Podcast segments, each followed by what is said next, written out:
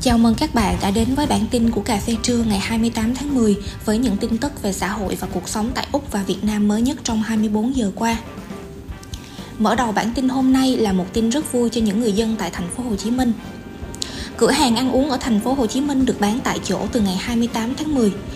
Thành phố cho phép các cơ sở kinh doanh ăn uống phục vụ tại chỗ từ ngày mai, riêng quận 7 và thành phố Thủ Đức được thí điểm bán rượu và bia. Nội dung được đề cập trong công văn về việc mở lại dịch vụ ăn uống bán tại chỗ do Phó Chủ tịch Ủy ban nhân dân thành phố Hồ Chí Minh Phan Thị Thắng ký chiều ngày 27 tháng 10.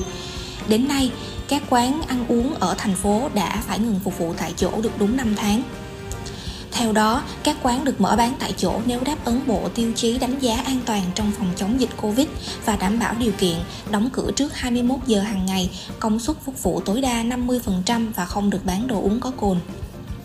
Tuy vậy, căn cứ vào tình hình kiểm soát dịch, thành phố cho phép quận 7 và thành phố Thủ Đức được thí điểm bán đồ uống có cồn đến ngày 15 tháng 11. Địa bàn cụ thể do người đứng đầu chính quyền hai địa phương quyết định. Chính quyền thành phố đề nghị các sở ngành địa phương căn cứ mức độ dịch được công bố để triển khai các biện pháp thích ứng an toàn, linh hoạt, kiểm soát hiệu quả COVID-19 trong lĩnh vực và trên địa bàn phụ trách. Thống kê cho thấy, doanh thu ăn uống ở thành phố 8 tháng qua đạt 32.075 tỷ đồng, giảm 20% so với cùng kỳ. Kinh doanh sụt giảm, hàng loạt doanh nghiệp dịch vụ ăn uống, nhà hàng phải đóng cửa, trả mặt bằng hoặc là thu hẹp kinh doanh. Tiêm vaccine COVID-19 trẻ em toàn thành phố Hồ Chí Minh từ ngày 28 tháng 10. Sau ngày đầu tiêm vaccine COVID-19 cho trẻ tại huyện Củ Chi và quận 1 thuận lợi, thành phố Hồ Chí Minh đồng loạt triển khai ở các quận huyện từ ngày 28 tháng 10. Theo đại diện Trung tâm Y tế huyện Củ Chi, trong ngày 27 tháng 10 đã tiêm 1.428 trẻ 10 từ 16 đến 17 tuổi, trong tổng số 1.436 học sinh đến khám sàng lọc tại điểm tiêm trường tiểu học thị trấn Củ Chi, không ghi nhận tình trạng phản vệ. Các em là học sinh lớp 12 của ba trường trung học phổ thông Củ Chi, trường trung học phổ thông Tân Thông Hội và trung tâm giáo dục thường xuyên. 8 trường hợp hoãn tiêm gồm 3 ca mắc COVID-19 trong vòng 6 tháng trước, 4 bệnh nền và một trường hợp có tiền sử phản vệ. Hôm nay 28 tháng 10, huyện sẽ triển khai đồng loạt ở 6 điểm tiêm, tiếp tục tiêm nhóm 16 tới 17 tuổi, sau đó hạ dần độ tuổi. Theo thống kê, số lượng trẻ từ 12 đến 17 tuổi trên địa bàn huyện là hơn 51.000, trong đó hơn 16.000 trẻ em từ 16 đến 17 tuổi, gần 15.000 trẻ từ 14 đến 16 tuổi, hơn 20.000 trẻ từ 12 đến 14 tuổi. Tại quận 1, kết quả tiêm 260 học sinh khối 12 trong số 262 học sinh khám sàng lọc. Tại điểm tiêm thuộc trường Trung học phổ thông Lương Thế Vinh chiều ngày 27 tháng 10 cũng ghi nhận tất cả đều an toàn, theo Phó Giám đốc Trung tâm Y tế quận 1 Đỗ Thị Tân. Hai trường hợp hoãn tiêm là do mắc Covid-19 trong vòng 6 tháng. Theo lãnh đạo Sở Y tế thành phố Hồ Chí Minh, thành phố đã nhiều lần thực hiện chiến dịch tiêm chủng, nhưng những lần trước quy mô không bằng lần này. Dự kiến đợt này khoảng 780.000 trẻ từ 12 tới 17 tuổi được tiêm. Theo kế hoạch, thành phố tiến hành tiêm mũi 1 cho trẻ em trong 5 ngày, ưu tiên tiêm trước cho lứa tuổi 16 tới 17 và hạ dần độ tuổi. Trong chiến dịch tiêm lần này, ngành y tế huyện huy động lực lượng nhân viên y tế đã được tập huấn về tiêm vaccine phòng Covid-19 ngành giáo dục hỗ trợ nhân sự cho mỗi điểm tiêm để đón tiếp, hướng dẫn khai báo y tế, đo thân nhiệt, cân đo trẻ nếu cần thiết, hỗ trợ cấp giấy xác nhận đã tiêm vaccine, hỗ trợ nhập liệu thông tin người tiêm vào hệ thống tiêm chủng vaccine phòng COVID-19. Cha mẹ, người giám hộ thực hiện ký phiếu đồng ý nếu chấp nhận tiêm chủng cho trẻ. Thành phố Hồ Chí Minh là địa phương đầu tiên trong cả nước tiêm vaccine cho trẻ em. Bộ Y tế dự kiến chiến dịch tiêm cho trẻ em sẽ được tổ chức trên cả nước từ tháng 11 với loại vaccine Community do Pfizer Biotech của Mỹ sản xuất. Khu vực Đông Bắc Bộ và Hà Nội chuyển mưa rét theo Trung tâm Dự báo Khí tượng Thủy văn Quốc gia, tình trạng mưa lạnh sẽ quay lại khu vực Đông Bắc Bộ và Bắc Trung Bộ từ ngày 28 tháng 10 đến hết ngày 31 tháng 10. Nhiệt độ thấp nhất là 18 21 độ C, vùng núi có nơi rét dưới 17 độ C.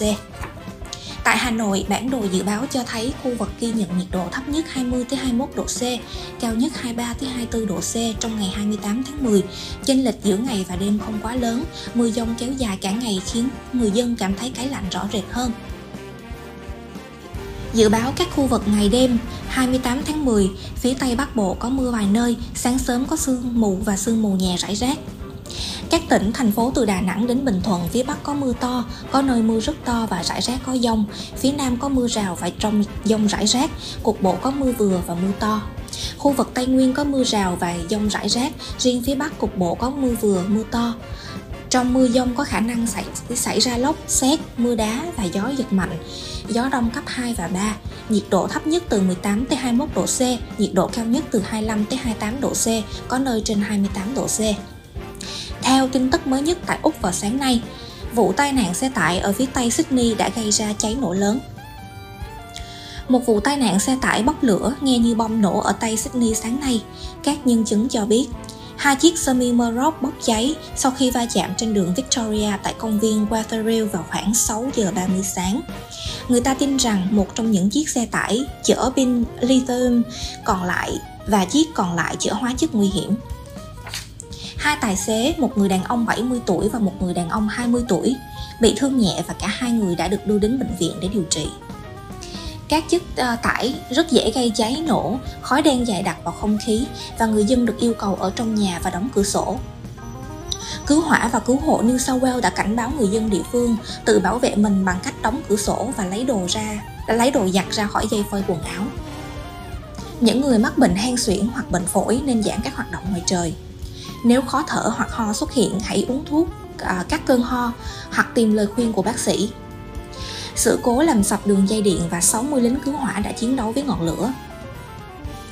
Một số đường giao thông phải đóng cửa và các phân luồng giao thông địa phương đã được thiết lập. Việc dọn dẹp dự kiến sẽ tiếp tục trong gần như cả ngày. Những người lái xe được khuyến khích tránh khu vực này. Cảnh sát có mặt tại hiện trường và bắt đầu điều tra nguyên nhân vụ tai nạn. Các trường hợp COVID-19 của Victoria tăng với 1.923 ca nhiễm mới, 25 ca tử vong. 25 người Victoria đã chết sau khi nhiễm Covid-19. Tiểu bang ghi nhận thêm 1.923 ca nhiễm mới trước khi các hạn chế được nới lỏng vào ngày mai. Có 746 người Victoria đang nằm viện, bao gồm 137 bệnh nhân ở ICU và 85 người đang thở máy. Tỷ lệ chủng ngừa của Victoria đã tăng lên 77,5%, số người được tiêm chủng đầy đủ. Phát biểu về số người chết lớn, Thủ hiến Daniel Andrews cho biết con số này đã chứng minh mức độ nguy hiểm của virus đối với những người chưa được tiêm chủng. Kể từ 6 giờ chiều ngày mai, cả người dân Victoria đã được tiêm chủng và chưa được tiêm chủng sẽ có thể đến các cửa hàng bán lẻ một lần sau nhiều tháng mua sắm trực tuyến. Cột mốc 80% quyền tự do tiêm chủng của tiểu bang sẽ bắt đầu vào ngày mai, mặc dù Victoria có thể không đạt được mục tiêu cho đến cuối tuần. Queensland dự kiến đạt mục tiêu du lịch quốc tế bằng vaccine COVID-19 là 90% vào đầu năm 2022. Chính quyền Queensland hy vọng 90% cư dân đủ điều kiện sẽ được tiêm chủng đầy đủ chống lại dịch Covid-19 vào đầu năm tới, mở ra cánh cửa cho các chuyến du lịch quốc tế không bị kiểm dịch.